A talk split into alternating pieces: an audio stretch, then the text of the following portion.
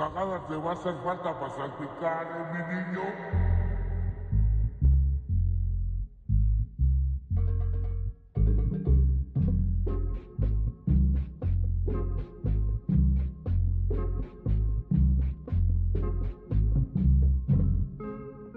¿Qué tal, Samanda? Estamos de nuevo en Cuentos en el segundo intento porque ya la cagamos hace ratito. Eh, ya llevamos un ratito platicando, hablando mamadas. Es miércoles. ¿Cómo estás, Valedor? todo cool, hermano, todo cool. Estoy feliz, bro, porque hoy es un día muy chido para el programa, ya que vamos a grabar por primera vez eh, un cuento escrito por una invitada que tenemos aquí en Cuentos Ñeros, narrado por su viva voz. Entonces, la neta es que pues es una ocasión ahora sí especial, como todos los otros episodios, pero esta vez un poco más, porque por primera vez van a escuchar algo que pues es original de la banda que ha participado y que está participando ahorita con Cuentos Ñeros, ¿no? Y bueno, además de todo esto, pues tenemos un anuncio importante que hacer porque Cuentos Ñeros también se va a expandir un poco, vamos a agregar una nueva subsección, pero antes que nada quiero que nuestra invitada se presente. ¿Qué tranza Gaby? ¿Cómo estás? Platícale un poco a la audiencia sobre quién eres y qué haces. bueno, este, gracias. Yo soy Gabriela. Em, pues Eh, pues estoy muy agradecida de que me brinden este espacio para poder, mm, pues no sé, narrar algo de lo que, de mis creaciones, que pues realmente han sido pocas, pero pues bueno, yo siempre lo que he escrito y lo que he creado pues ha sido eh, pues con base en, en lo que siento principalmente. Y pues igual, ¿no? Lo que pienso. Eh, estoy, bueno, este texto que voy a compartir, pues es un texto que, pues para mí, siento que plasmo ahí a lo mejor mucho de lo que me gusta, mucho de mis intereses. Eh, uno de ellos pues es la música, ¿no? Y la rebeldía y todo esto. Y mm, pues al principio estaba como bien bien dudosa de compartir algo mío porque pues sí me cuesta mucho trabajo a lo mejor abrirme a que y compartir pues algo de lo que escribo y de lo que hago por bueno por muchas cuestiones no pero pues sí eh, pues agradezco el espacio eh, pues yo soy Gabriela eh, soy, pues, no sé, una morra feminista y también anarquista. Y pues me gusta mucho la música, ¿no? Y eso es como que una de mis grandes pasiones y pues por eso es que me, me atrevo a escribir sobre eso. A huevo, Gaby. Y la neta es que ese texto que traes está bien, bien chingón porque queda perfectamente con la línea de lo que traemos en el programa. Es un cuento que habla bastante, pues, de la rebeldía, del punk, de todo lo que tuvo que atravesar la juventud en su momento para poder, eh, pues, reafirmar su identidad, ¿no? A través de la música. Pero bueno, ya no les spoileo mucho, banda. Eh, peligro, ¿por qué eh, no nos cuentas un poco sobre cómo va a ser la, nueva sección que vamos a tratar ahorita en el programa? Porque todavía no sé. pero pero es, es, es, una pinche garantía que esto va a pasar. Eh, pues como siempre haciendo las cosas el pinche chingadazo. Y pues igual, muchas gracias por compartirnos este pedo eh, y lo, lo, lo venidero. Planeamos tener una sección en la que la banda venga, nos, nos cuente un poquillo, bueno, que se lean textos escritos por la banda de reflexiones, de algo de ahí, de un librillo, de una película, un pinche álbum, no sé, lo que quiera la banda, pero dar, un espacio a la banda que, pues, que tenga algo que decir y que vaya con los lineamientos claramente de esta madre. Así que ahí andará ese pedo, banda, por si quieren también participar. Gaby es la primera que se está apuntando ahorita a la sección, no solamente a leernos ahorita sus textos, sino más adelante a compartir un poco más de lo que ha escrito con nosotros. Así que también atentos a eso, banda, porque la neta es que es una escritora excelente. Pero bueno, eso lo van a topar ahorita. ¿Qué tranza, Gaby? ¿Ya te sientes lista para leer tu cuento o qué show? Pues sí. Sí. Claro. Venga, pues. Va.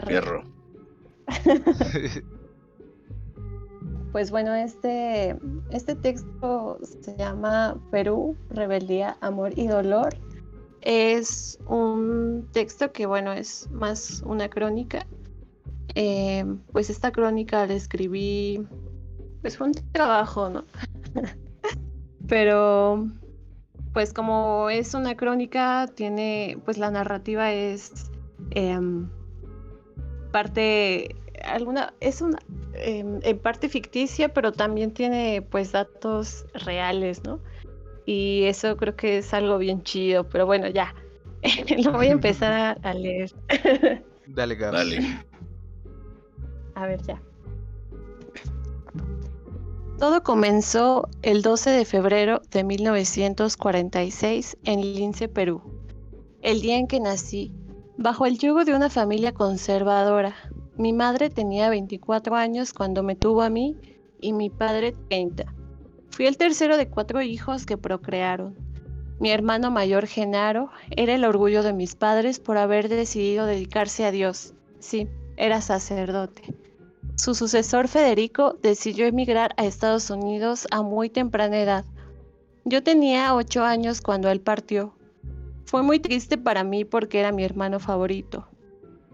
Úrsula, mi hermana pequeña, fue obligada a casarse a los 15 años porque se embarazó de un hombre mayor, un terrateniente, y pues mis padres encantados. Como sea, desde pequeño crecí idolatrando a mi hermano Federico, él me enseñó a vivir, a pensar y a no dejarme pisotear. Siempre fui muy desobediente y contestón. Nunca me gustó que me, dijeron que, que me dijeran qué hacer. En repetidas ocasiones mi padre me agarraba cinturonazos y a mi madre constantemente la veías en la dirección de la escuela donde estudié la primaria. Pero es que detestaba ver a niños portachones molestando a otros más pequeños. Entonces me metí a defenderlos, las maestras me odiaban. Siempre sentí que todo el mundo estaba en mi contra. Cuando Federico se fue en 1954, le sufrí bastante. Me sentía más solo que nunca. Por fortuna, me dejó algunas revistas y libros que le gustaba leer. Él leía bastante, él sabía muchas cosas y me las contaba. Yo nunca fui muy fan de agarrar un libro y leerlo. Dependía mucho de mi hermano. Federico el Romántico, el máximo admirador de Gustave Flaubert, decía que se identificaba con Emma de Madame Bovary, y eso me preocupaba. Quizá por eso decidió escapar.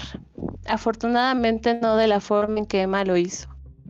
Seguido me llegaban cartas de él y uno que otro regalo. Más que nada ropa y zapatos. Después empezó a mandarme discos de vinilo en aquella época el rock and roll estaba en auge en Estados Unidos. Mi primer vinilo fue de Elvis Presley. Quedé fascinado con el ritmo y la voz. Todo el tiempo escuchaba su música. Claro que a mis papás les molestaba muchísimo. Decían que esa música era para inadaptados. Pero el rock and roll pues era música para jóvenes rebeldes y hecha para los mismos rebasaba cualquier límite racial y social. Me apasioné. Además de los vinilos que mi hermano me mandaba, yo escuchaba mucho la radio. En mi lince había una estación de radio local que transmitía la música de bandas que recién surgían en Perú. Así fue que conocí a los Aicos, mi banda favorita de toda la vida. Su música era única fueron la primera banda de rock peruano en hacer música propia y de cantar en español. Incluso hay quienes afirman que los saicos son los pioneros del punk en el mundo. Y yo concuerdo. La injusticia y la rabia que siempre ha existido en Latinoamérica no tiene comparación con la vivida en los países primermundistas. Por lo general sus contemporáneos tocaban covers. Aunque cada uno tenía su estilo, la rebeldía era lo que los unía. Recuerdo muy bien la primera vez que vi los rostros de los saicos. Fue en 1964 en Perú. Hubo un festival llamado Cacodispe en el histórico Cine Tauro. Se hizo una transmisión televisiva y ahí estaban ellos. Tocaron Come y dejaron atónitos a todos los asistentes. Desde entonces se les veía muy seguido en las matinales, en ese mismo cine. La primera vez que fui a una fue precisamente a ver a los Saicos. Jamás había sentido tanta emoción y euforia. Cuando tocaron demolición, el lugar se invadió de gritos desenfrenados y cabelleras alocadas.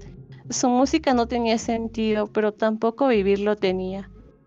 A mi padre le encantaba escuchar a los Panchos, aquel trío romántico de canciones melosas y voces suaves. Yo en ese entonces no sabía nada del amor, ni me interesaba, o más bien no había conocido a alguien que me hiciera sentirlo. Un día mi padre me pidió que lo acompañara a ver a los Panchos en el Cine Tauro. Yo acepté ir porque estar en ese lugar siempre me resultaba reconfortante. Al llegar allá, una banda estaba tocando estupendamente. La gente bailaba moviendo los brazos a la par de un lado al otro. Bailemos todos hanky panky. Un coro de voces ordenadas, sonidos orferos emitidos de la guitarra que volvían loca a la multitud. Así fue que conocí a los Yorks. Pablo Luna, el vocalista de los Yorks, tenía una voz fascinante, no tan ruidosa, sino más bien muy ordenada, muy limpia. Los Yorks, a comparación de los Saicos, cantaban canciones más almibaradas. Yo sin estar enamorado las sentía, sentía el dulce fulgor del amor. Plasmaban la realidad y los sentires del ser humano, el amor, el desamor, la confusión, la soledad, la falta. Además incluyeron el órgano farfisa en su música, con sonidos melancólicos, inquietantes y delirantes, el sazón del garage y la psicodelia. En 1968, en ese mismo año conocí a Verónica y por primera vez probé, sentí, sufrí y viví el amor del que hablaban mis canciones favoritas. Ella era dos años más chica que yo la conocí en una de las matinales. Ahí estaba ella, en la esquina del escenario, dejándose llevar por el ritmo. Nunca había visto a alguien sentir tanto la música como ella. Su mirada tenía un dolor penetrante que me hacía sentir un amor incontenible. Hablar con, con Verónica era tan simple pero a la vez tan real. Me enamoró su forma de sentir. Ella compartía el mismo hábito y gusto por la música.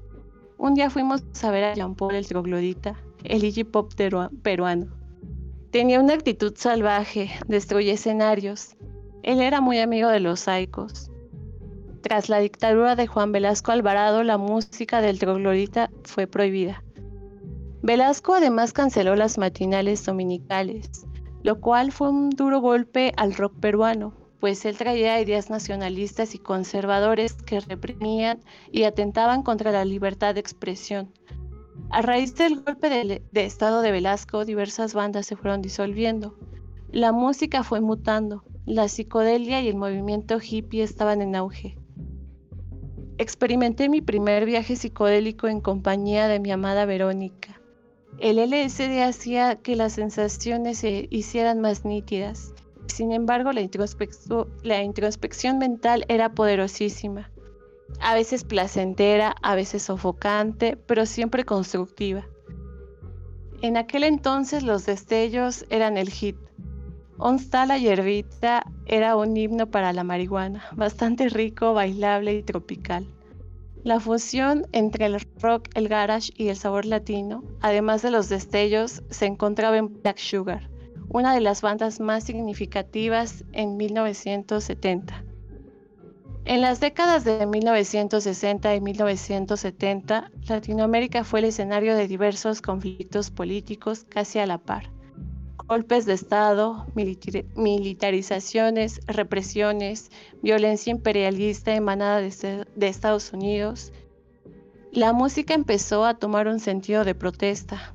La rebeldía estallaba aún más acompañada de dolor y rabia. Vivir es un tumulto de sentimientos y emociones. Afortunadamente, gracias a ello es que el ser humano y la naturaleza crean, recrean y producen significaciones tan bellas como la música. Después de haber vivido una realidad tan cruda en Perú, experimenté el sufrimiento que deja el ser amado cuando el amor se fulmina. Verónica se fue y solo estoy.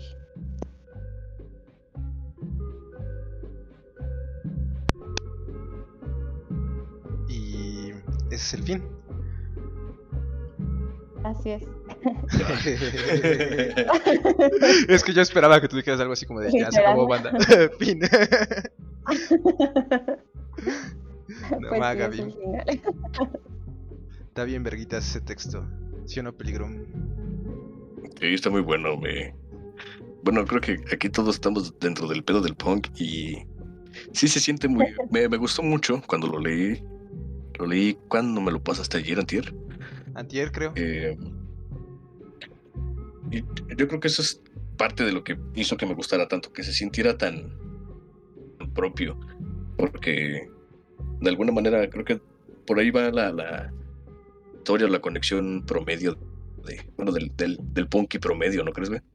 Sí, definitivamente. Seguro hay más de un güey que nos está escuchando ahorita que anda también en la movida punk, que se sintió identificado con muchas de las cosas que tú describiste ahí, Gaby. Y es que la neta sí es un pedo muy diferente, yo creo, ser punk o ser chico rocker en Latinoamérica que por ejemplo en Inglaterra o en otros lados donde surgió esa música, ¿no?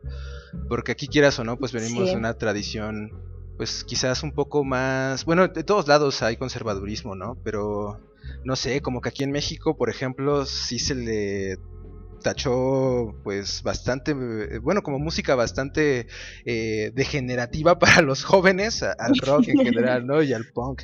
Y durante mucho tiempo la escena se mantuvo en el underground, en los hoyos punkis y ahí mismo siguió creciendo y siguieron surgiendo nuevos talentos a pesar de que la represión estaba. Entonces sí, era un pedo muy diferente en esos años, ¿no? Ahorita ya pues cualquiera se puede declarar punk y dejar una cresta porque pues ya es mucho más sencillo, hay padres más liberales, no sé, han cambiado mucho las cosas con respecto a Pero ya no es el años. Pues mismo rock, sí. ya no, ya no es el mismo rock y ya no es la misma rebeldía, güey.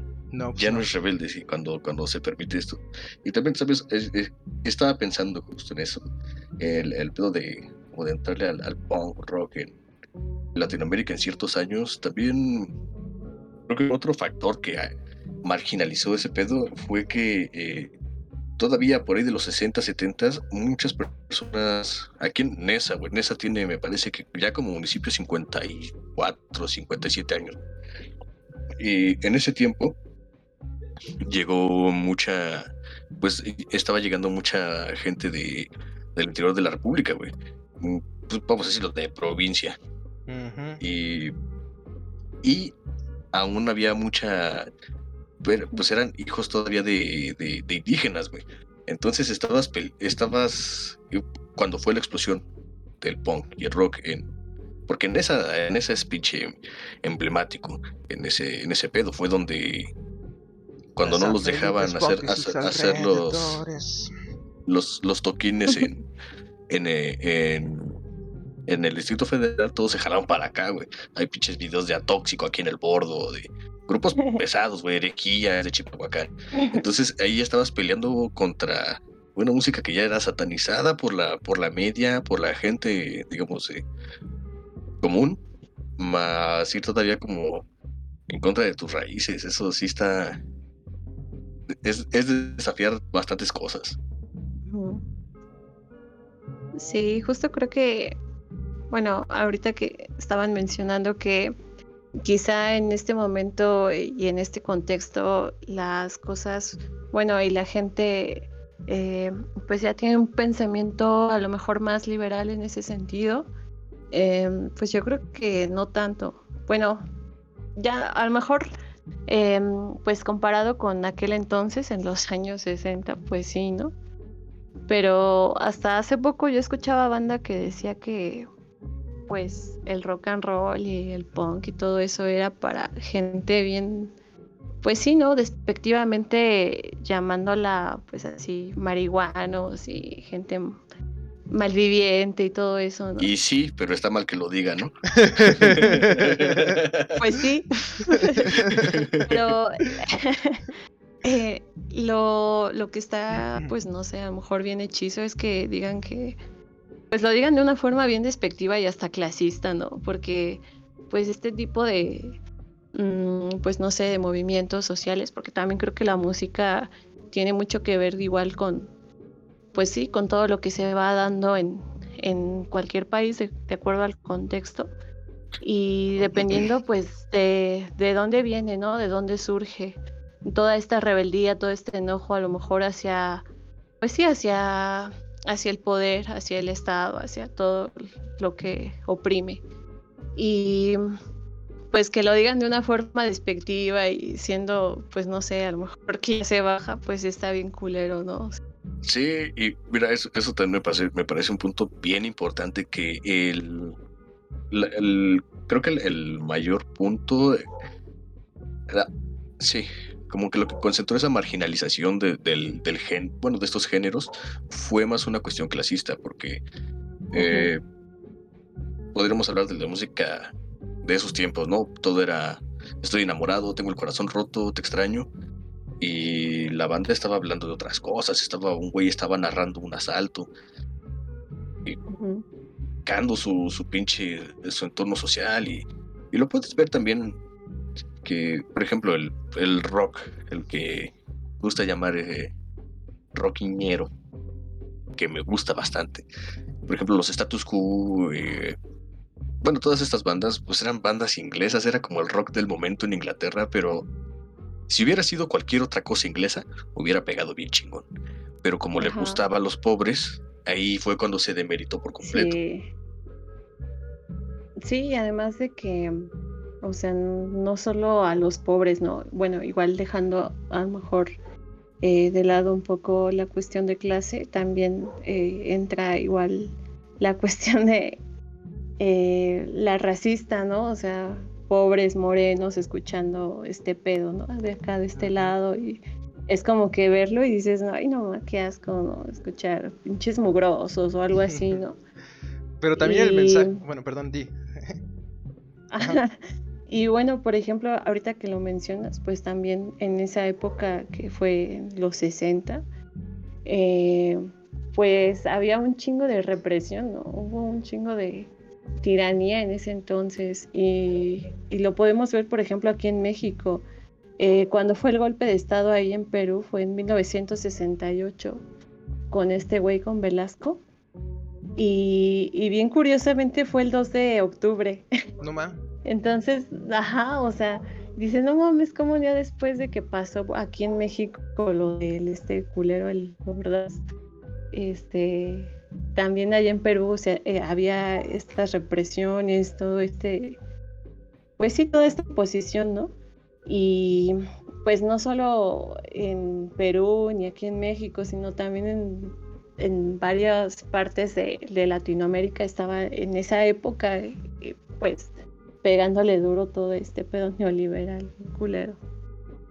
Sí, hasta eso estamos hablando de que había contextos similares, ¿no? Entre las juventudes rebeldes de esos años en Latinoamérica.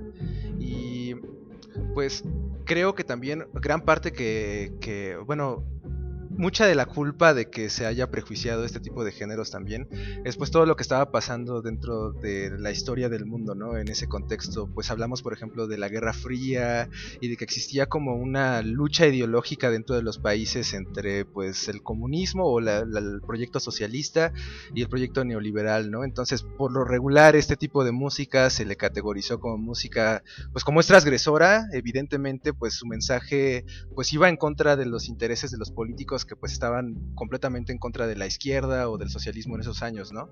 Entonces, eh, también eh, eh, el aspecto político de la música es algo que la terminó marginalizando, ¿no? Porque, o sea, no estamos hablando solamente de música que esté hecha para bailar o para... Que, que sí hay gran, muchos ejemplos, ¿no? De, de grandes rolas que son solamente para el desmadre, pero también pues es música que pone en entredicho el status quo, que cuestiona y que, quieras o no, pues termina pues contagiando a los jóvenes de, de, ese germen, ¿no? Entonces, pues es quieras o no, también un enemigo de, del Estado y del status quo. Sí, no manches. Pues en esa parte que menciona al este Jean Paul, el tecnolodita, eh, pues ese güey sí era bien transgresor, ¿no? Eh, pues sí, literalmente destruye escenarios y hacía sus desmadres y todo ese pedo. Y pues para ese entonces, para un güey súper conservador y con ideas bien fachas, pues imagínate todo lo que representaba una persona así que pues se atrevía a lo mejor a, eh, pues no sé, como que alterar a la banda y a, pues no sé, a, tratar temas que a lo mejor eran pues bien incómodos, ¿no? Para el Estado, para todo ese pedo, esos güeyes bien culeros. pues mira, ahí voy a, voy a meterme en algo Eh, no sé si hayan visto, pero eh, ese terminó siendo el, el, el destino de muchos disquepunks. Terminaron ahí haciéndose de ideas, no, no necesariamente de derecha, pero sí bastante conservadores. Eh, no sé si vieron hace un tiempo el, el- parece que era el primer, vo- el primer vocal de, El Johnny Rotten. De los Misfits. No, también este güey salió ahí apoyando a la policía en Estados Unidos y de repente, pum, creo que también estaba con Trump. Aparte el pinche No Johnny. Rotten de los, de los Sex Pistols, igual con sus pinches ideas de derecha. El pendejo este de Morrissey también. Sí, Sí, pues sí. es que Se nos cayeron ¿Cómo muchos se- los héroes, ¿eh? sí, se va mercantilizando todo el pedo, ¿no? Y ya más que hacer punk, pues ya es como música, eh, pues popular, que pues más que nada es se usa para lucrar, ¿no? Para, pues sí, o sea, Pues es que, para... es que también, también creo que eso es una misconcepción nuestra el entender que esas actitudes de como del desmadre y del destruir eh, van van de la mano o son características de la banda pues, rebelde de izquierda o anarcos o lo que quieras porque no hay un chingo de güeyes conservadores que les gusta ese desmadre pues puedes, puedes ver un chingo del punk antaño y pues sí, mucha libertad de la verga, pero y a la fecha puedes verte con punks y un chingo de banda racista, machista y Sí, muchas otras cosas más, homofóbicas. y es un desmadre. Eh, a veces son conservadores disfrazados nomás porque les gusta el pinche ritmo. Ajá. Sí, justamente, eh, por ejemplo, he platicado con personas que, pues según en su juventud han sido bien, pues bien radicales, ¿no? Bien acá. Y, y pues, o sea, neta que cuando hablas con ellos y los ves y los observas cómo se expresan y todo, pues sí te saca un chingo de pedo, ¿no? Y a mí, por ejemplo, me ha tocado platicar con banda que a lo mejor antes, eh, en su juventud, incluso eh, llegaban a tener banditas de punk y acá. Pero ahora hablas con ellos y es como de, no, pues es que pues el, el sistema te tiene que orillar y en algún momento, pues tú ahorita estás joven, ¿no? Pero vas a llegar a una edad en la que ya te tienes que alienar y, y tienes que empezar ya, pues a, pues sí, ¿no? A, pues a complacer al sistema, ¿no? y pues yo, o sea, lo tomo de una forma muy cagada, pero pues luego me pongo a pensar y digo, o sea, realmente lo tienes que hacer. Yo digo que, mm, no sé, a lo mejor y el conseguir, pues no sé, a lo mejor una casa o algo así, no tiene tanto que ver con alienarte al sistema porque pues creo que estamos de acuerdo en que pues tampoco puedes pasarte la vida viviendo con tus papás, ¿no? Por ejemplo. Eh, pero eso es una cosa y otra muy diferente es como volverte facho y, y ser bien antiderechos humanos y todo eso, ¿no? Entonces, pues sí se me hace bien, pues antes me, me sacaba mucho de onda y me daba tristeza, pero ahorita digo, no mames, es que pues tampoco es como que tengas que dejar a un lado tus ideales porque eh, pues esos ideales te tienen que hacer, mm, pues no sé, eh, hacer algo chido, ¿no? A lo mejor ya no estás tan activo en, en, en la lucha antisistema, sino, eh, pues no sé, desde tu trinchera hacer algo o, o más que nada no estar perjudicando a la banda, ¿no? Y no querer como sobrepasar por por encima de los demás, no sé. Es que me parece que tienen una visión muy, ah, no sé, como determinista, que creen que por dejar de hacer una cosa, dice, uy, ya no me puedo vestir así, entonces voy a renunciar a todo lo que englobaba esta madre. Ajá. A lo mejor solo le gustaba vestirse, ¿no? Eso, eso también, por eso digo que me, me- digo que lo- me, me vi mucho en esa historia, porque, por ejemplo, el ver eh, que hablaba de su hermano, de que le dejó los, los, pues, la música, los libros y todo ese pedo. Yo me acuerdo bastante de las personas que, pues con las que crecí en, en, en el género. O sea, la banda que me decía, escúchate esto, léete esto y acá. Y ya, oh, no, güey, puta madre, esta gente sabe un chingo. Ajá. Bien, son muy rebeldes, muy anarcos, muy subversivos. Pero, pues ya que leí y escuché todo lo que me recomendaron, me di cuenta que no. Y pues van pasando los años, creces, aprendes y ves que esta banda en realidad se quedó bien atorada con ideas que pues ya no van. Y Ajá. siguen allá adorando al Che Guevara y cosas así. El Che Guevara. Pues, Pues sí, porque sí. de, de- de alguna manera, el, como todo, como cualquier corriente, el punk también se termina, pues hay como fanáticos, ¿no? Estos pinches señores que dicen, no, no mames, es que esto ya no es punk, ya no es como antes. Como si esa- esas ideas de que todo tiene que ser de cierta manera por siempre, pues también vale verga, si son así chinguen a su madre. Como los metaleros, ¿no? También, hijos de puta, me los odio. Son bien pinches cerrados y odiosos con la música nomás. Sí. Sí. Como ahorita con lo de y pues- Metallica, ¿no? Que se pusieron al tiro porque ya van a grabar acá un disco con J Balvin y con no sé qué más. Pues sí. pendejos.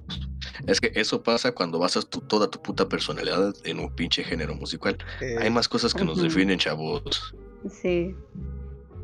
Sí, 100%. Y pues también me he sacado un chingo de pedo porque, pues también, bueno, o sea, como lo comentaba en un principio, pues yo estoy muy activa en el feminismo, ¿no? Y pues también me he topado comentarios de personas que según son bien anarcas y, mm, bueno, o sea, vatos, en específico vatos. Ya dilo, dilo, que- dilo. Hombres. Es que, es que se maman. Vatos bien según bien anarcos, bien antisistema y así, que neta son bien machistas. Sí, y, no ma. y que dices, ¿qué pedo? O sea, es, está bien incongruente tu pedo, ¿no? Porque pues el anarquismo es liberación y es, es estar en contra de todas las opresiones y pues el patriarcado es opresión, ¿no?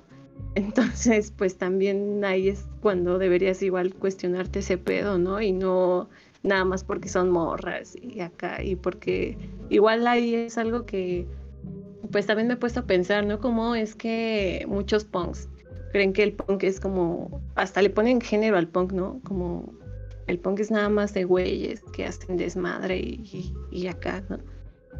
y por eso les caga mucho y no sé, les arde que pues las morras estemos haciendo acá pues un poco de, de ruido, ¿no? Con toda nuestra lucha y que pues finalmente pues es opresión, ¿no? Es en contra de algo que nos está oprimiendo y que pues es igual por parte del Estado porque pues el patriarcado siempre se va a servir del Estado para pues para seguir oprimiendo a, la, a las morras, ¿no? En este caso. Y también a los güeyes. Y pues eso es algo que a lo mejor no han querido eh, pues cuestionarse o reflexionarse a sí mismos, ¿no?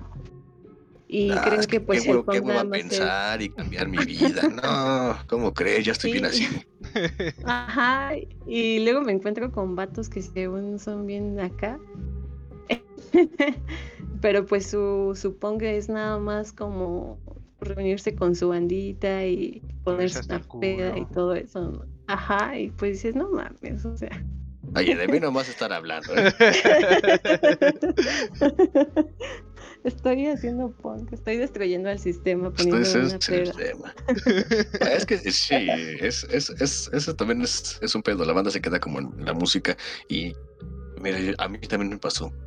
Mucho tiempo, eh, cuando, me- cuando empecé, como en, empecé a escuchar punk por ahí del 2010, 2011, y me ayudó bien cabrón. Eh, estaba pasando, pues, me estaba rehabilitando de, de un vicio, bueno, de varios que estaba como en rehabilitación y me ayudó mucho ese pedo como del si drogas y hazlo tú y todo ese pedo. Y todo estaba bien chingón hasta que empecé a juntarme con punks. Ahí como que es, que es que el punk está bien chido, pero los punks son bien culeros. Y poquito a poquito como que se me fue rompiendo eso y ya no quise juntarme con, con, con punks porque pues sí, era, pues eran muchas cosas, chocaban muchas ideas. em, no sé, no, no es que yo fuera más punks que esos punks, pero sí me, chocaban ciertas. Ya, aparte, yo también, pues estamos hablando de hace casi 10 años. Yo también tenía otras ideas y en algún momento, fíjate, imagínate, vi mi yo de ese momento que estaba de la verga. Sabía que estos güeyes estaban mal. Sí, ahora lo pienso, y, o sea, yo veo las cosas que publica mis pinches recuerdos y guácatelas, ¿a poco pensaba así? Y, y aún así estos güeyes estaban como que un poquito peor, ¿no?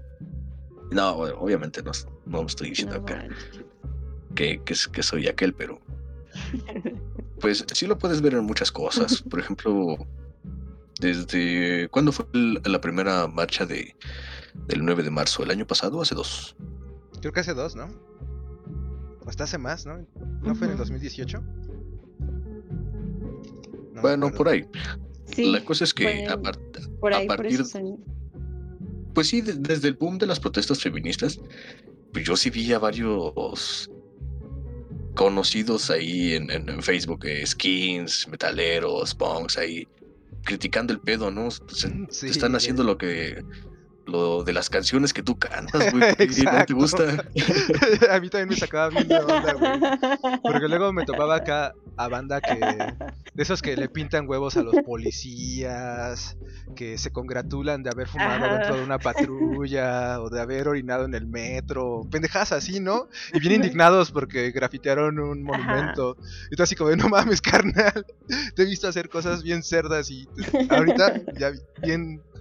Bien preocupado por la, cómo se ve la ciudad. No, no tienen madre, la neta.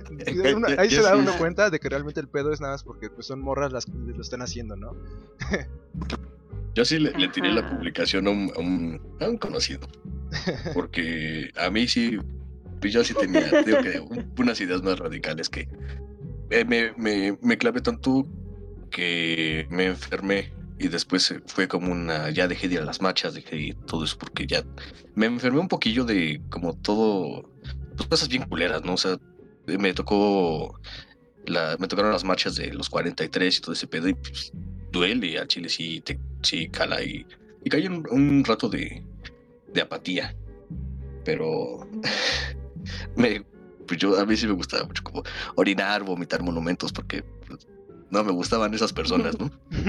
Y eso lo, lo hacía con ciertos güeyes y pues resulta que se enojaron cuando lo hicieron, cuando, cuando, las, cuando las protestas feministas de todo tipo. Ajá.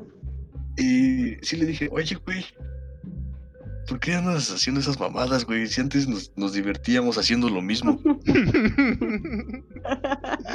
es que Y te ya das soy cuenta que ciudadano hay- responsable, güey.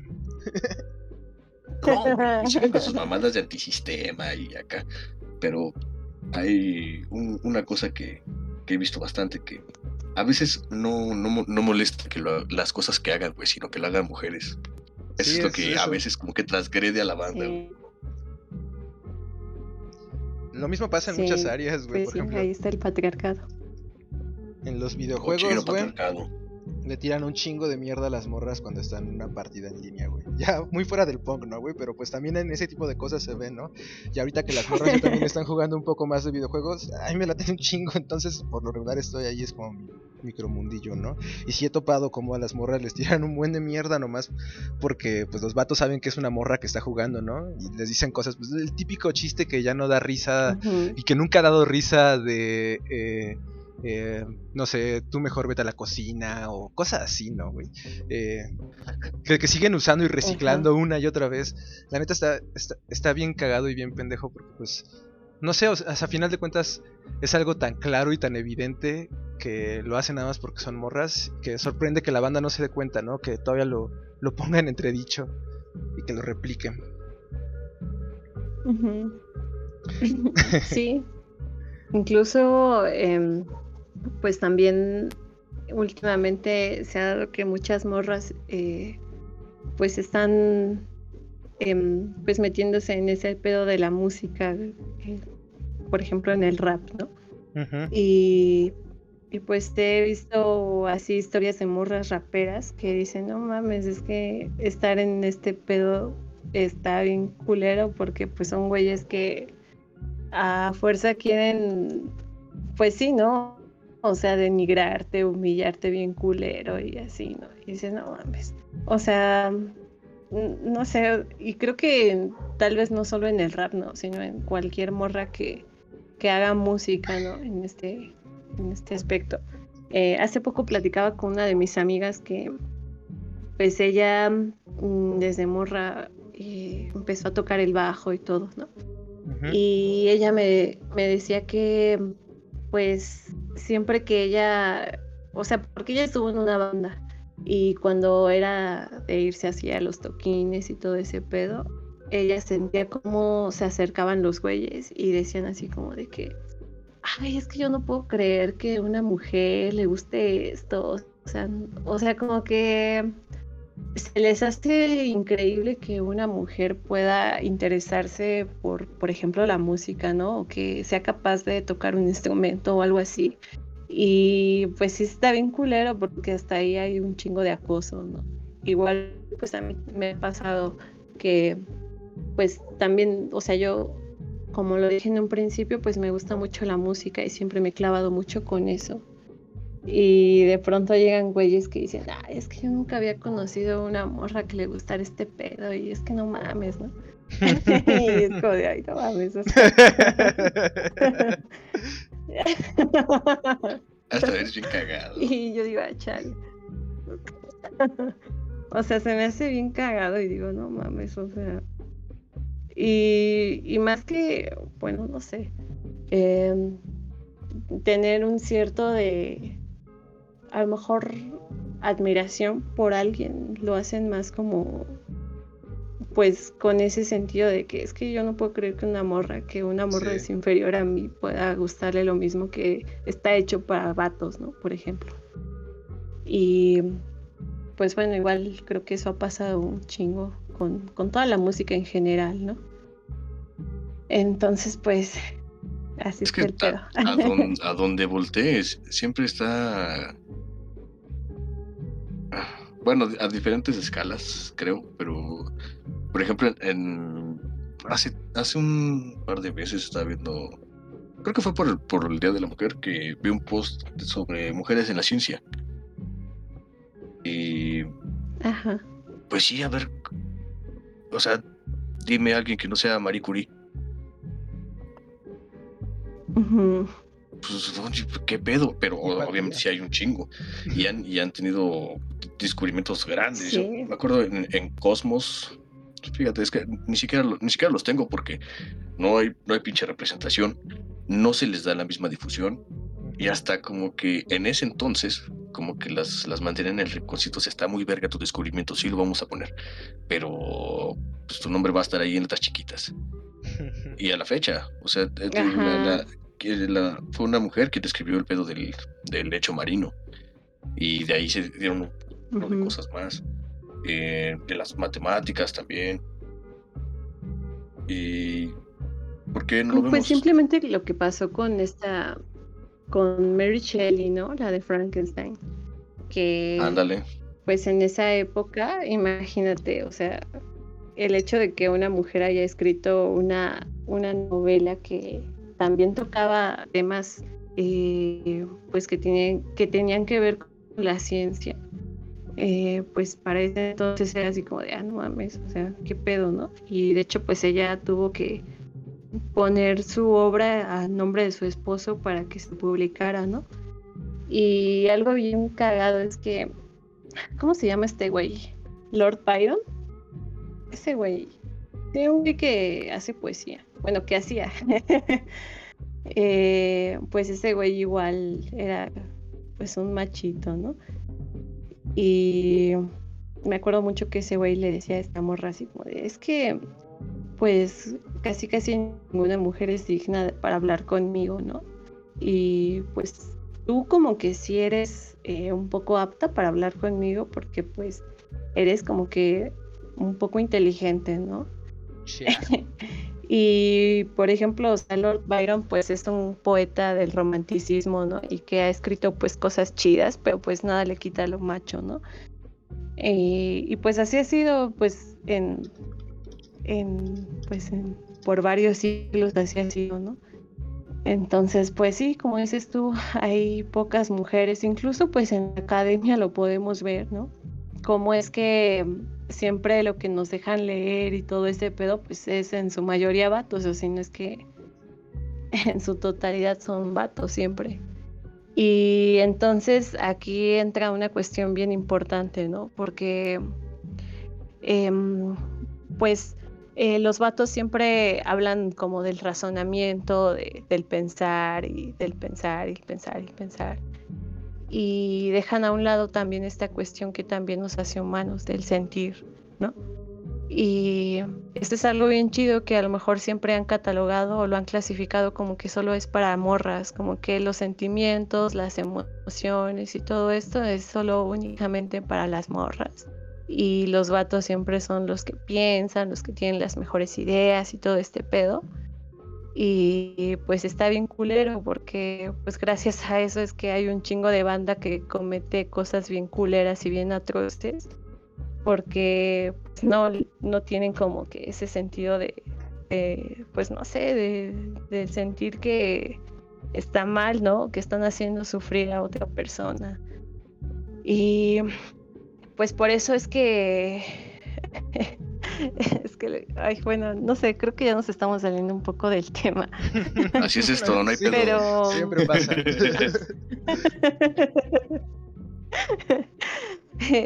Pues, por ejemplo, así lo, lo poquito que he investigado, a lo mejor de estos güeyes psicópatas y todo este pedo, es que hay unos güeyes que son psicópatas y acá, y asesinos seriales y ese pedo, que según les hacen como que estos análisis y ese desmadre y dicen, no, es que este güey es brillante y es, es, otro pedo, ¿no? Es una eminencia y acá, pero pues güey, o sea, está matando a banda, ¿no? ¿Cómo puedes decir que una persona así es algo extraordinario, ¿no?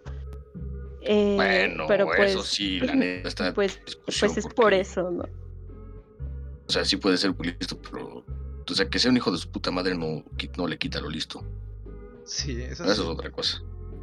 Pero, pero tienes razón, la neta siempre se le ha subestimado a la mujer, ¿no? Siempre se le ha tenido como eh, alguien o ser que no es como capaz de dominarse a sí mismo, ¿no? Que no, no, como por eso necesita incluso un hombre que esté al lado de ella, eh, que sea como la razón, que la esté dirigiendo. Y pues la neta es que, pues todo ese tipo de ideas, aunque la banda diga que ya, ah, porque hay mucha gente que ahorita dice que, que, el movimiento feminista ya no tiene por qué luchar, ¿no? Si ya les dieron el derecho al voto, si ya pueden estudiar, dicen, ¿para qué están luchando ahorita, no? Y no se dan cuenta de que todo este tipo de ideas que estuvieron en el pasado siguen presentes eh, y de formas a veces inconscientes, ¿no? Porque a veces ni siquiera son eh, pues cosas que, que, uno se percata al 100% hasta que haces un análisis eh, profundo de ti mismo y de las ideas que traes dentro, que te das cuenta de que existe ahí algo, ¿no? Y que, pues no sé, es eso que cuando eras morro, eh, no sé, te, te llevaba a no juntarte con las niñas, ¿no? Porque quién rayos se va a juntar con las morras, que, ellas estén aparte. No sé, o sea, ese tipo de cosas que, que, se van interiorizando desde la infancia y ya después se convierten pues en comportamientos pues bastante tóxicos dentro de los adultos, ¿no? Pero que tienen un pasado rastreable. ¿Te acuerdas que decía el pinche Nietzsche? Que, Cuando salgas con mujeres lleva un látigo. No, que hay que llegar a un punto en el que el que tengas que hablar con una con un látigo, un pedo así, y toda la pinche filosofía, todos, todos, todos. No sé si esto ya lo había mencionado, pero es que sí, es una cuestión cultural. Pues es, es que sí, es el, es el puto patriarcado. Eh, Darwin, hijo de su puta madre, que desafió la naturaleza, bueno, desafió todas las creencias que se tenían sobre la naturaleza. Este güey de todos modos era bien machista. Este güey Habló de la evolución, exploró todo y aún así pone a la mujer como un ser inferior. qué verga, ¿no? O sea, de, qué puta madre sirve tanto pinche, tanta investigación, tantos pinches descubrimientos, si a la hora de compararse con una mujer no pudo. No pudo. Los griegos que se tienen como el emblema. Pues sí, hay varios así. El origen de la racionalidad y todo hasta preferían ser homosexuales que estar con una mujer. De hecho, su homosexualidad era por machismo. porque concebían que era mucho más elevado estar con otro varón que con una mujer. Entonces, en ese sentido preferían, sí, preferían estar con otro hombre que pues eh, aceptar su atracción por las mujeres o no sé. Eh, está muy cabrón hasta dónde pueden llegar los, eh, pues sí, los prejuicios machistas de la banda. Santo Tomás de Aquino también era un hijo de su madre. no sé, hay un montón de intelectuales, el Schopenhauer también. Un chingo. El Schopenhauer, pues, hijo de su. Todos, güey. Es, que no. Ese pendejo. El Freud, el Aristóteles. Sí, también. Más, más bien piensa hasta el Platón, hasta el Platón, el Sócrates en sus últimos momentos de vida corrió a su esposa porque estaba llorando y dijo, no, esto no es, esto no es una historia para mujeres, las mujeres que se vayan a llorar y la corrió. Eso, es más fácil como a pensar quién pudo haber sido, quién pudo haber desafiado eso. Y fíjate, esto lo, esto lo hablamos en el episodio 2. Ahí terminamos, fue un cuento en el que terminamos hablando de sobre la pornografía. Y y también tocamos un poquito el tema. Le, que, le decía a Marco que a veces la cosa es que el pinche entorno no te permite cuestionarte ni madres. Y por más racional que seas, pues estás, estás a merced de la aceptación del, del pues de, tus pares y no quieres, no quieres ser el rarito, no quieres estar fuera de. Y, y deja de eso, ni siquiera ni siquiera había el chance. O sea, esos güeyes enteramente creían eso. Sí, no había un marco como de contrastación de ideas, ¿no? Para poder afirmar. No había espacio de cuestionarse. Pues sí. Ajá. Sí. Sí, sí lo creo. Que bueno. obviamente no es, justificación, ¿no? Afortunadamente. No. Pero. pero... Porque, porque sí hubo quien lo desafió en, entonces, ¿no? ¿Cómo, cómo, Gaby? Sí.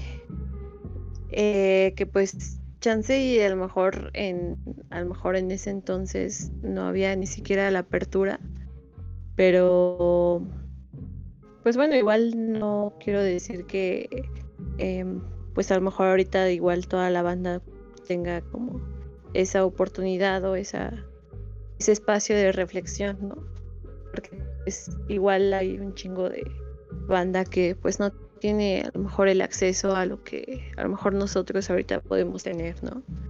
Y pues a lo mejor no es justificable o no sé, pero pues bueno, también em, creo que por ejemplo la bandita que estamos como que ya en, que hemos tenido a lo mejor la oportunidad y el privilegio de poder acceder a, a estos espacios de información y todo esto, pues yo siento que ya sería un poco más como de, compromiso, ¿no? Y de responsabilidad y decir, güey, es que, pues sí, ¿no? O sea, si ya me están dando toda la información y acá, porque yo no estoy ya actuando y estoy intentando, pues, transformar o construir algo nuevo y sigo como que en la misma pendejez, ¿no? Eh, digo, digo que, pues, a lo mejor... Eh, nosotros que, por ejemplo, ahorita, eh, pues simplemente este espacio que estamos teniendo en este momento, ¿no? que tenemos a lo mejor esta oportunidad de poder tocar ese tipo de temas, que tenemos los recursos para poder, eh, pues, acceder a esto, ¿no? Y pues hay mucha banda que a lo mejor no tiene esa posibilidad ni siquiera de, pues sí, de informarse un poquito. A lo mejor en ese pues en este tipo de situaciones pues es un poquitito más justificable todo este desmadre. Pero, por ejemplo, regresamos... Ajá. Eh, comprensible. Y pero pues regresamos a lo que estábamos hablando en un principio, ¿no? De, de los estos punks que ahorita ya se volvieron bien alienados al sistema y, y que pues han tenido o sea, yo siento que es pura pose, ¿no? Porque realmente pues nada más les gustaba cómo se veía el pedo y les gustaba a lo mejor este, llevarle la contra a sus papás y así, ¿no? Pero... Lo, que no sabes pues es que en realidad el, punk no existe, todos solo somos pose. Todos somos pura pose. Es que también, tendrías que, o Pues, sea, fin- definir el mm. punk también está bien cabrón, ¿no? No, no tiene definición. Ajá. Y de nuevo, definir es limitar. Es entonces hacerle caso a estos culeros que dicen que punk es solo lo que pasó entre su puta adolescencia y lo de los 90 ya no era punk y lo de ahorita mucho menos. Entonces, Ajá. cada quien lo lleva a su manera, a mí me parece. Eh, creo que pues, podríamos guiarnos por la esencia, que es pues, el espíritu rebelde, la inconformidad. Porque es a, a- a donde aterriza. La, pues sí, veramente las, las libertades eh, individuales, supongo. Y, Punk y nihilismo tienen que ir de la mano. Sí, por supuesto. Porque, bueno, a mí así me lo parece, güey, que era como, para mí fue algo así, güey, como renunciar a todo y, cons- y reconstruirme a partir de... Ok. Ujú.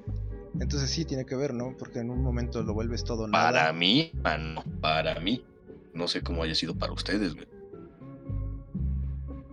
No lo sé. Es que también decir que tiene que ver con el ismo significa también pues quitarle ahí el compromiso político que a veces sí tiene el punk, ¿no? Pero bueno, es que también eso está entredicho, ¿no? en entredicho, porque... Es que no hay, no hay compromiso político. Sí, estás, como tampoco del lo hay. estás del lado de la libertad. Pero pues es que ese, eso también es político a final de cuentas, ¿no? Mm, Estás comprometido Bueno, sí. políticamente con tus ideales Sí. de la libertad y de lo que tú crees o concibes que es el mejor camino para existir como ser humano. Y ahí ya no cabe el nihilismo, porque pues en el nihilismo niegas todo, incluso la posibilidad de vivir bien, ¿no? Es a la verga todo, que se muere el Bueno, es que, es que fíjate, otra vez. Entonces, vamos a estar, bueno, así como, así como lo dije, por la libertad. Y de ahí habría que definir tu libertad. Está cabrón, güey. no. Porque, Sí. Yo, yo siempre manejo ese- igual- ese, pedo de que la libertad como tal no existe. La libertad es la búsqueda de, de- de la misma, porque alcanzarla es terminar. Y no creo que eso realmente exista. Mm, No pues, estamos estamos Ajá. atados a Es algo que, siempre, güey. pues, ¿hasta qué punto eres libre, no? Ajá. Sí, yo Es lo llevaría a ese terreno más bien. O sea, mi, libertad, mi primero definición que nada. Ajá, di- Mi- o sea que ya aquí ya me callo. Yo, yo puedo decir que la libertad es el, el poder que puedes ejercer, el poder que ejerces sobre ti mismo. Ok. Pero poder. entonces no es libertad, ¿o sí? Pues no, por eso te digo que no existe la verga, que es como construirlo sobre la marcha. Yo creo que la libertad existe dentro de un rango muy delimitado de posibilidades que están abiertas ante nosotros, que se van cancelando conforme vas tomando decisiones y conforme vas creciendo y algunas oportunidades se van quedando a un lado, ¿no? Eh, entonces, la libertad pues tiene que ver con cómo te mueves dentro de ese marco limitado de posibilidades que te deja abierto el mundo. Eh, Entonces, en ese sentido, la libertad no es algo que tengas garantizado desde el principio, porque si no eres capaz de percatarte de ese marco de posibilidades que está abierta ante ti por el mundo, entonces vas a dejar que te determine completamente el mundo. Por ejemplo, alguien que nunca se cuestiona el machismo que ha interiorizado, esa idea lo va a determinar en cuanto a sus actitudes, pero alguien que se da cuenta de esa determinación interna y le pone un freno consciente, está ya ejerciendo su libertad. Entonces la libertad se gana a través del autoconocimiento y de la lucha que hacemos entre nosotros como individuos que aspiramos a ser libres y que quisiéramos que nuestra libertad fuera absoluta, eh, pero que estamos sometidos a un mundo que nos demuestra que es completamente limitada, ¿no? Entonces tenemos que hacer lo que podemos con lo que tenemos. Eh, en pocas Exacto, palabras. mano, por- la, la libertad, la libertad absoluta no puede existir porque tiene que coexistir con la opresión. Sí, es un de alguna tira, manera. estira y afloja. Entonces, gracias por confirmar mi punto. Sí. Aplausos. Pero pues es que también hay, mm, o sea, pues es que igual depende, bueno, es que.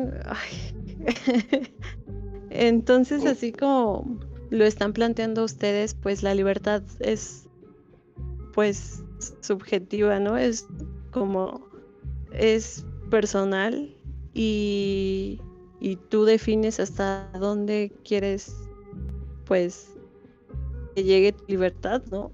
Entonces, es que entonces no entiendo qué es la libertad para ustedes. No creo que la libertad sea, o sea, ya creo que si un si uno eh, se deja llevar por la idea que estaba planteando de la libertad, tienes que comprender entonces también que hay otros seres que aspiran a ser libres como tú y que están sometidos a las mismas determinaciones.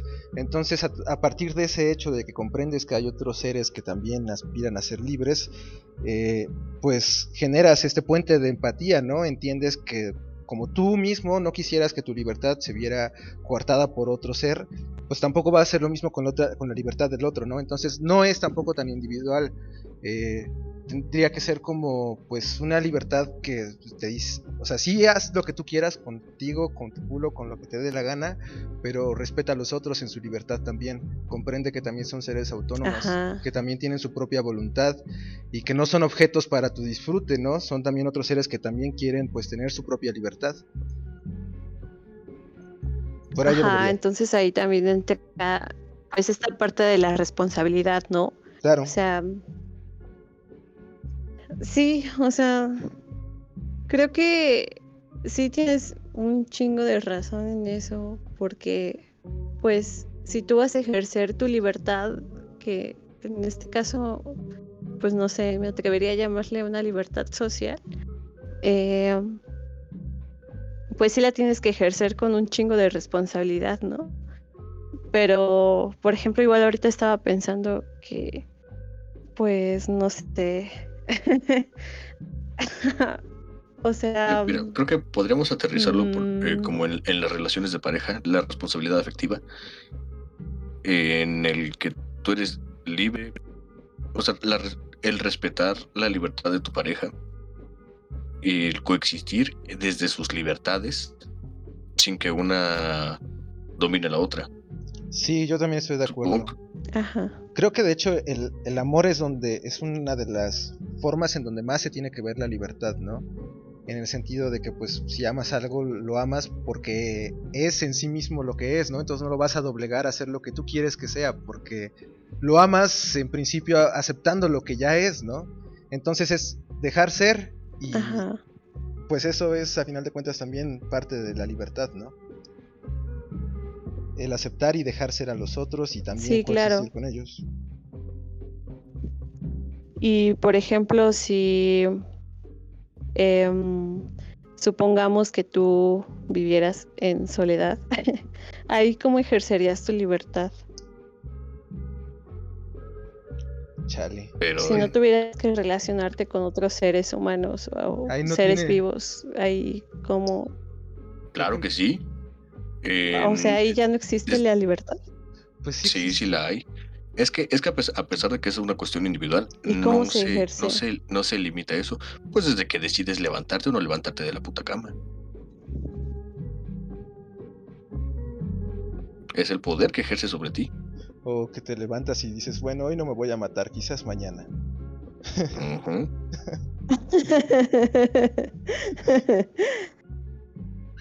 Está bien chido ese pedo de la libertad, ¿no? Sí, la neta sí. la, otra vez estaba, estaba, platicando con un valedor sobre el Camus, porque aquí le decimos Camus. Eh, estábamos platicando sobre el extranjero. Ese hijo de su puta madre nunca tomó una decisión. Ah, no mames. Ese güey no es libre. Hay una parte en la que quiere hacer papas, sale temprano del jale y se hace sus papas servidas. De ahí no, ese güey nunca dice sí. Ese güey sería libre. Es, pues no, solo está sujeto a, está sujeto a su entorno.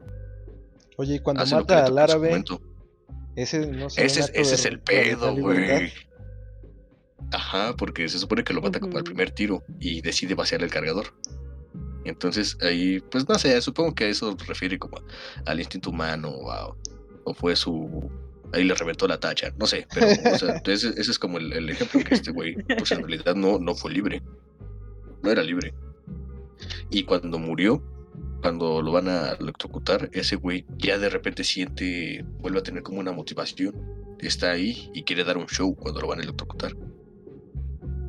Ahí vuelve a sentirlo, pero, o sea, su libertad ya valió verga, porque él ya está ahí atado a una puta silla a punto de recibir una descarga eléctrica pero internamente él decide, voy a dar un show. Sí, pues incluso cuando igual decide quedarse con la esta morra, ¿no? No lo decide. ella, ella le dice que si se quieren casar y él le dice, "Eh, Va. si, es- si eso te hace feliz. Ajá, pues sí. O sea, es- este güey vive sujeto a su entorno. haciendo- No toma ninguna puta decisión. Ajá. como que está en una especie de entumecimiento existencial, ¿no? Porque incluso desde la muerte de su madre te das cuenta de que él está como si nada. O sea, se acaba de morir su jefecita y ese güey parece como estar en la completa indiferencia. No, no te habla de que esté triste Mam- o algo así. Es que dice, ajá, dice, mamá murió ayer o antier, no lo sé. Sí, exacto, hasta se le olvida el día en el que se murió su jefecita. no mames. Sí, porque es- esta es la manera en la que podrías ejercer tu, li- tu libertad en soledad. Quizás no, quizás lo que quiera tratar de, de reflejar también el extranjero es una condición extraña del hombre moderno, ¿no? En donde a pesar Ah, de no, no, no, yo, yo decía nomás así como, como la decisión. Ya explorar el libro es otro pedo, güey, es meternos en otra conversación que podríamos dejar, podríamos dejar para un, para un episodio, porque la verdad sí me gusta bastante ese libro. Sí, Porque bien. muchas veces yo me sentí un Ay, extranjero. ¿Te apuntas yo para hablar del extranjero? de eso. ¿No Ah, leyeron? no más. Sí, cierto, está ahí en tu Sí. blog. Ah, no me digas. Sí. ¿En, en dónde está? Sí, Porque esto- justo ahorita estoy en tu pues blog. ahí en mi blog. Ah, ya Eh, sé, se pero llama ¿qué La muerte sin sentido. pues no sé. Ah, ya lo encontré. Ah, es que los de no me enero no llegué. Análisis Pero, del bueno, Joker o sea, es- del extranjero, ¿no? Ajá, es que la última película del Joker, pues no sé, sentía que había mucha relación con el extranjero.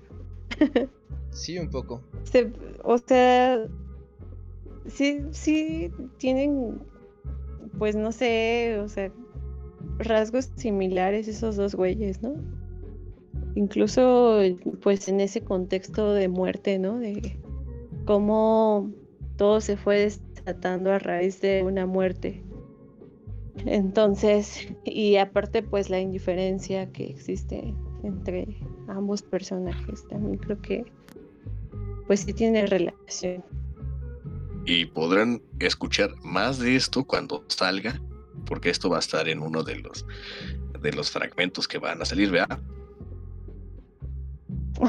sí, sin pedo. A huevo. Estaría chido.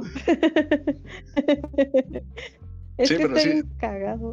bueno, Deberíamos hacer un día eso de- del extranjero, porque también hay un pedo ahí que el, el extranjero fue como una mala traducción, porque ¿A poco era... sí? En realidad se supone que era como el, el extraño o lo extraño. Oh, ya. O sea, este güey Ajá. Ah, es que está raro porque si lo así como Sí. el extranjero, como es que- sí, de alguna manera lo entiendes, no puedes pensar, ah, bueno, pues a lo mejor este güey era un extranjero en su vida.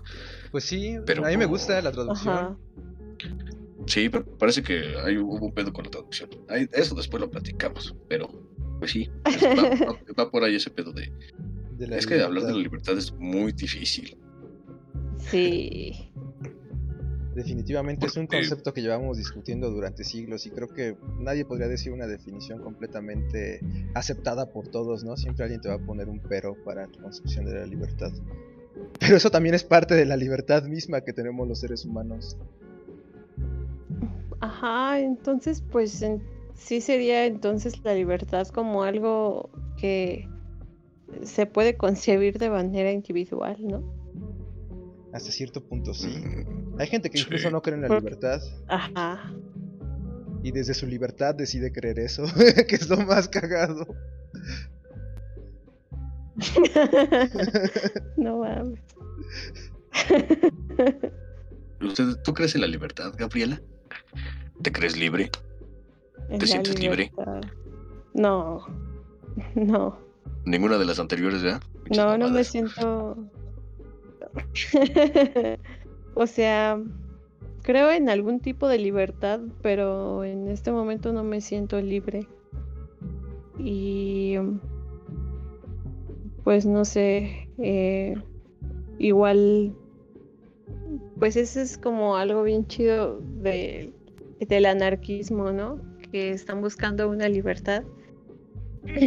Pero, pues no sé, en este caso podría ser una libertad, eh, pues en el sentido de que nos podamos autogobernar a nosotros mismos sin necesidad de algún, eh, pues sí, ¿no? Un estado o algo así. Y creo que a lo mejor eso lo podríamos lograr en, en cierto nivel, pero pues ahorita ya, no sé, como profundizando más en qué es la libertad, pues, pues sí, te digo hasta qué punto vamos a llegar a ser libres, ¿no? A lo mejor podríamos alcanzar una libertad en la que no tuviera que haber leyes, si podemos cada quien, eh, pues no sé, ejercer, no sé, algún, no, más bien ejercer, sino eh, vivir con base en, no sé, en la responsabilidad y en el saber que mm, pues todas tus acciones pues de alguna u otra forma, bueno, las tienes que encaminar para pues no tener que estar afectando a algún tercero, ¿no? El bien común. Pero... Pues suerte con eso, Gabriela. Ajá. ¿Quieren, ¿Quieren escuchar algo un poquito hippie que acabo de pensar, que acabo de conectar? A ver, Pachamamo, háblanos. A ver. Ahora, que no ser respeto por los voy a apagar mi micrófono. Va, Eh, Ustedes hablen y, y ahorita yo los escucho.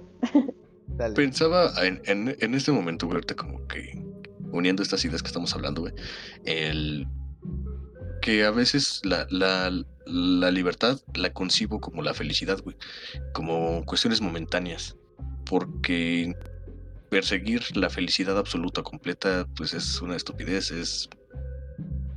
eh, no sé, siento que sería igual aburrido. Y, y- y yo creo que por eso también tengo esa idea de que la, la libertad es la búsqueda de ella, la, la construcción, sin llegar por completo. Porque, pues obviamente, siempre estamos atados a algo. Sí, Eh, como un proceso infinito, ¿no? Bueno, que podría ser infinito si no muriéramos tarde o temprano. sí. Sí, un, sí, un puto proceso de por vida. Y, y sí, güey, porque, eh, no sé, supongo que, no sé tú, mano, pero yo sí he estado en momentos que he estado atoradísimo en, en cosas que a Chile sé que jamás voy a salir. Bueno, pensaba que no iba a salir. O en estos momentos, güey, la chamba, cosas así, güey, que puta madre, tengo que hacer esto, ya es tarde. Y, y de repente me tomo un momento y digo, a ver, cálmate. Take it easy. Y no sé, güey, a veces, o simplemente ni siquiera yo lo decido, güey. De repente, pum, me siento libre. Como que digo, ay, güey, esta verga. Y luego regreso. como si estuvieras como de pronto despertando de un sueño, ¿no? Y te dieras cuenta que, pum, sí puedes ser libre y hacer lo que tú eh, te gusta y de pronto el sueño te vuelve a arrastrar a... No, no sé si has tenido alguna vez un sueño lúcido, güey. Aguanta, ¿sabes qué? Sí, güey. o no sé, no sé si sea si la alienación es la, alinea, la alienación está funcionando y yo tenga esta fantasía de sentirme libre mientras estoy esclavizado. Ah, eso también puede ser, güey. Chingada madre.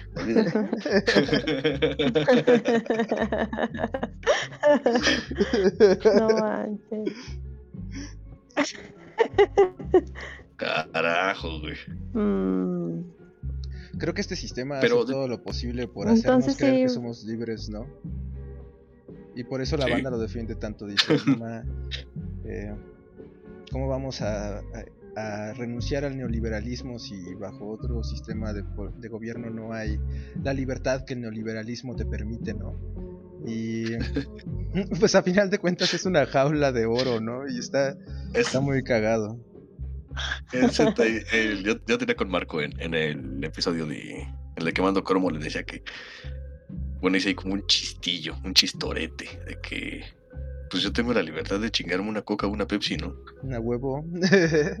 o de elegir Nike o Gucci. o- Soy libre. no mames. Sí, es una Ay, mamada. Libertad de Amentis. Bueno, fíjate, lo- mi, mi último, así, ahí se me fueron mis últimos tres pesos de, de voluntad, güey, lo que concibía como mi pinches salpicones, como mis migajas de libertad, güey, en realidad son un pinche paliativo para aferrarme al, bueno, para, para disque seguir adelante. Chale. No mamen. A ver, ¿y ustedes qué opinan, por ejemplo, de los sueños? ¿Qué? ¿De los sueños? ¿Cuáles sueños? Ajá, ¿qué opinan de eso? Pues los sueños, o sea, pues como que cuáles sueños, o sea, mm, ¿cómo explicarlo? Es que estuvo bien random, estábamos hablando de la libertad. Ajá, sí, y de pronto. es como si Nomás yo ahorita que empieces a preguntar signos zodiacales acaba esto, ¿eh?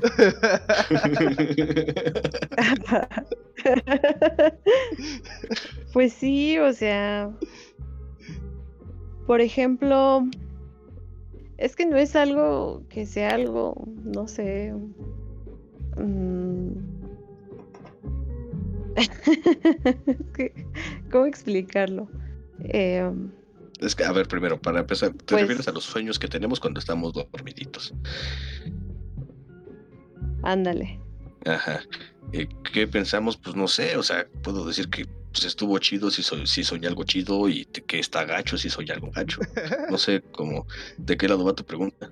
Creo que yo podría religarlo un poco con la idea de la libertad. O sea, Porque a final de cuentas, cuando estamos despiertos, ajá, la conciencia está como sometida a lo que viene del mundo exterior, ¿no? A to- todo el tiempo estamos siendo bombardeados de percepciones, sonidos, olores, sabores, los colores mismos, la visión y todo, ¿no? Eh, al mismo tiempo, pero viniendo desde el mundo externo. Y cuando Ajá. estás dormido, eh, te desconectas de ese mundo externo, solamente estás tu conciencia encerrada dentro de sí misma y por un momento es completamente libre para crear un mundo determinado con sus propias leyes y un mundo en donde por ejemplo ándale. puede tener lógica que estés no sé hablando con tu perro mientras él está comiendo cereal, ¿no? y todo eso es perfectamente normal y lógico dentro de ese mundo que se acaba de crear tu conciencia. Pero si lo vieras- pues, Sí, güey. Es, es- es que es, bueno, es un, un poco lo mismo. Te puede dar sensación de, de libertad o si tienes pedos, también te puedes sentir esclavizado en tus sueños. Eh, También. no sé, el soñarte de trabajando, el, estos pinches sueños que sientes sí que, te sacas, que, que te sacas un tiro y no tienes fuerza, o que no puedes correr, que corres lento, o ese pedo, o sea, es la misma mamada.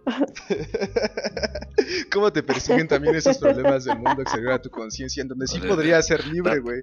Por eso los, mu- los, los sueños, los sueños son interesantes, güey, porque puedes por un momento romper con esa linealidad, güey, y ya no ser esclavo del sueño, sino ser el esclavo ah, a tu sueño, ¿no? Y mo- moldear el mundo de tu sueño a tu gusto, como en la película del origen.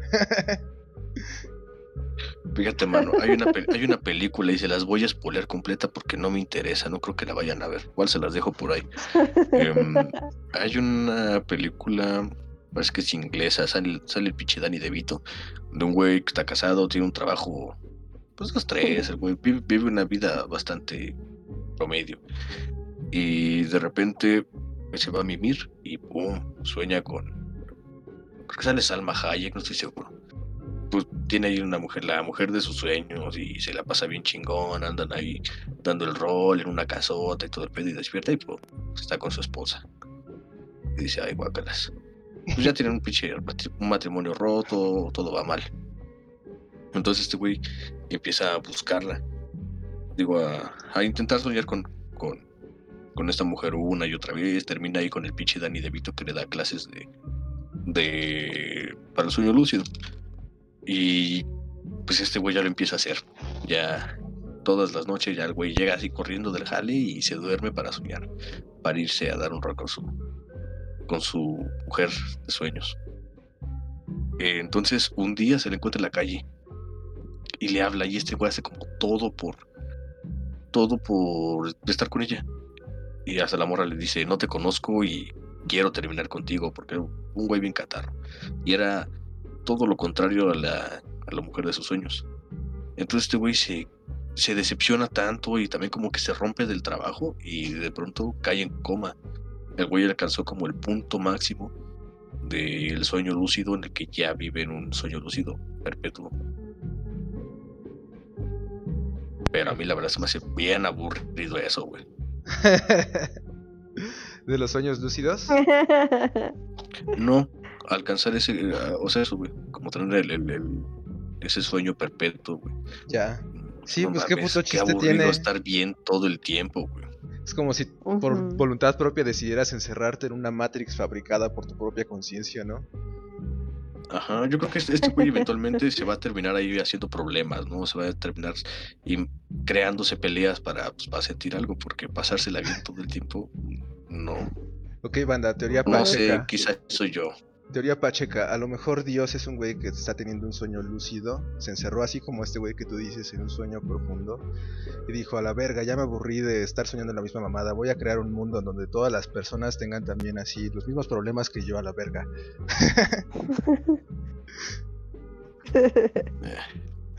No te lo compro para una película, güey. Ah, Me gustaba más la idea de que fuera el sueño de un perro o algo así, güey. de un perro. Comiendo cereal. Ándale, un, un- un- un perro que está teniendo pesadillas de la vida humana porque comió demasiado cereal.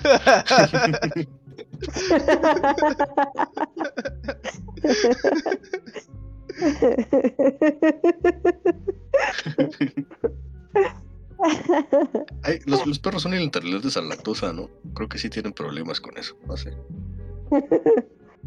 ¿Neta? Sí, No sí tienen muchos problemas los perros. Son diabéticos y cosas así.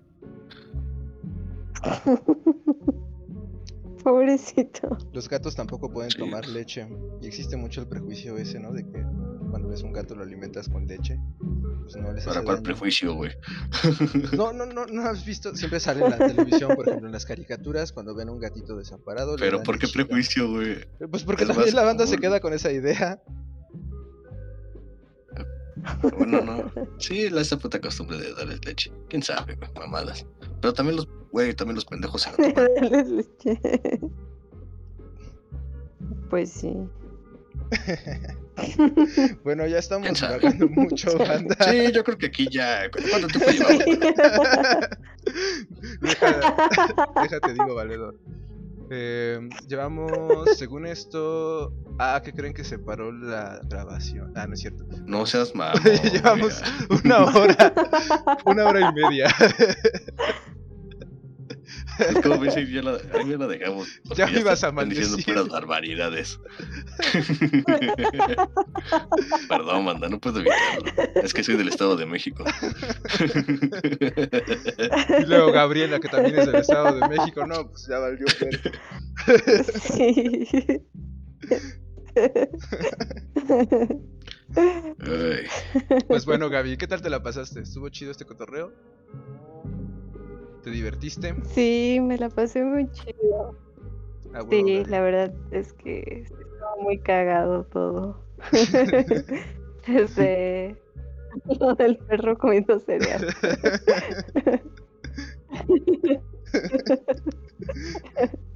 Qué chido. Sí.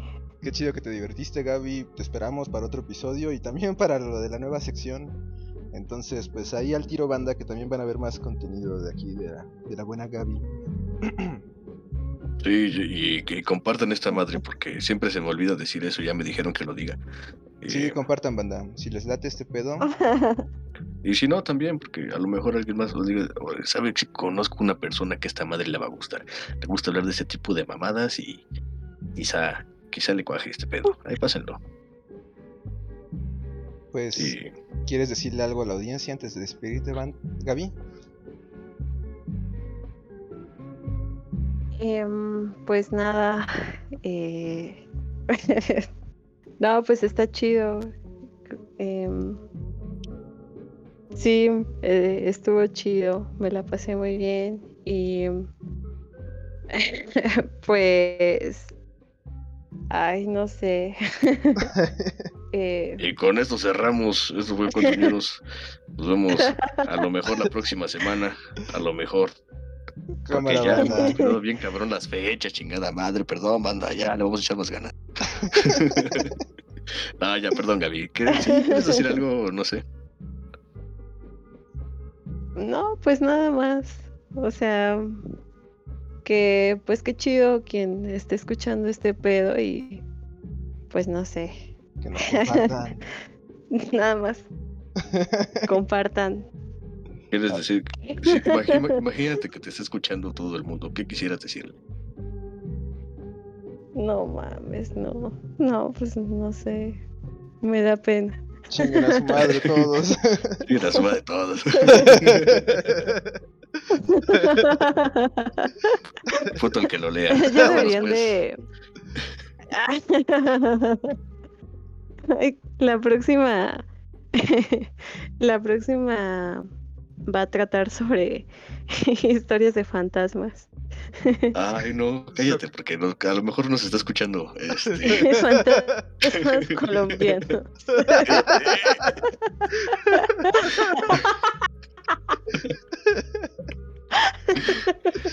ya vámonos porque nos están quemando. Cámara, banda, se me cuida. Cámara, banda, nos vemos la siguiente.